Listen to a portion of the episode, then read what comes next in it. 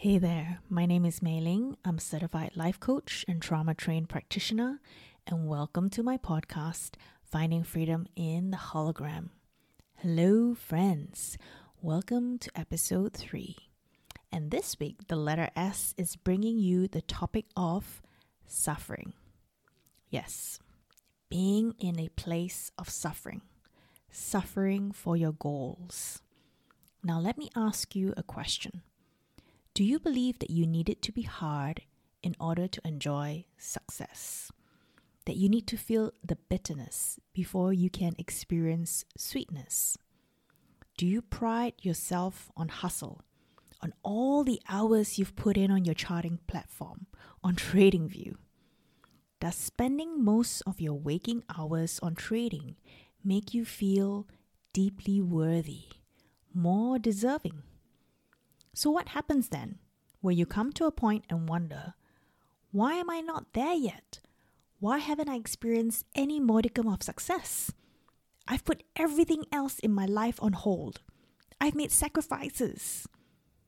And you feel exhausted, drained, and burnt out. Now, if you feel this way, and yet believe there's always more you can do, more podcasts to listen to, to learn from, more YouTube videos to study and take notes from, more things that you can study, re watching course modules and videos. And it's all because you desperately want success. You actually have a limiting belief. And that limiting belief is this you believe that you can't live your life and experience success at the same time. So you are at point A and you so desperately want to be at point Z already. So you have actually created a time differential.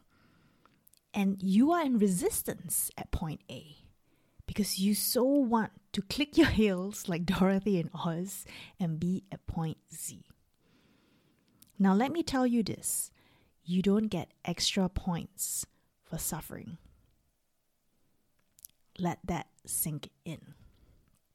Suffering doesn't make you entitled to money, to profits. Suffering doesn't give you bragging rights. You aren't owed anything just because you feel like you're suffering. Remember, you are creating goals to create the life that you want an amazing life. You're not setting goals so that you can beat yourself up, nor are you setting something, a standard that's impossible to meet. It's all about feeling better, not about feeling worse. Feeling better about yourself, your capabilities, creating more beliefs that yes, you can do things, and creating self trust. So, I'm going to give you three pointers in which it can help reframe your mindset so that it can lift you out of suffering. Number one, accept your situation. It's okay. I'm here for a reason. I'm here at this very point today because of tiny, infinite decisions that I've made along the way. And it's okay. Everything occurred for a reason. There were lessons in which I learned. I gained knowledge. I became wiser. I became more knowledgeable about myself. I became more knowledgeable about my patterns, my behaviors. That's number one.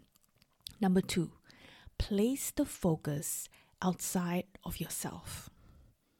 For example, you are not a failure if something went wrong. It's the trade that you placed that went wrong is the particular experiment that one time, the thing that you want to practice, something went wrong. And your job is to investigate and be a detective. Be curious. Put on your Sherlock Holmes hat and think, hmm, what possibly went wrong there?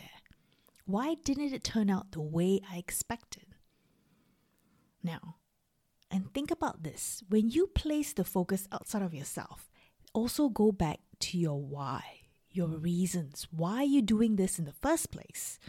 For example, you can think to yourself, I'm aiming for this goal. This is what I think success is to me because I want to help my family. I want to be with my kids more. I want to be able to have the freedom to attend concerts and, and performances, right? Rather than missing their soccer practice and their games because I'm at work working overtime. And I want to help my elderly parents. I want them to live a comfortable life. Not because you want bragging rights, not because you want to show off. Remember, if you place the focus outside of yourself and you serve others and you think how you can be a contributor to your community, a contributor to society, that makes it more motivating. You feel fired up. People actually feel more motivated and more inclined to carry on despite the pain when it's for something else and a cause that is bigger than themselves. So think about that. And point number three view what you're doing as your craft, right? Not as a huge hurdle, not as something that you need to get over and done with and quickly get to point Z. Think about it as your craft, as your practice that you are doing every day. For example, meditation. A lot of people think, oh, I've tried meditation and it doesn't work for me. I've tried to empty my mind of thoughts. But that doesn't work, and that's not the point of meditation. Meditation is learning and being aware of coming into stillness, of thinking, hey, I wonder what's in there in my brain. Can I give some peace and stillness to my body?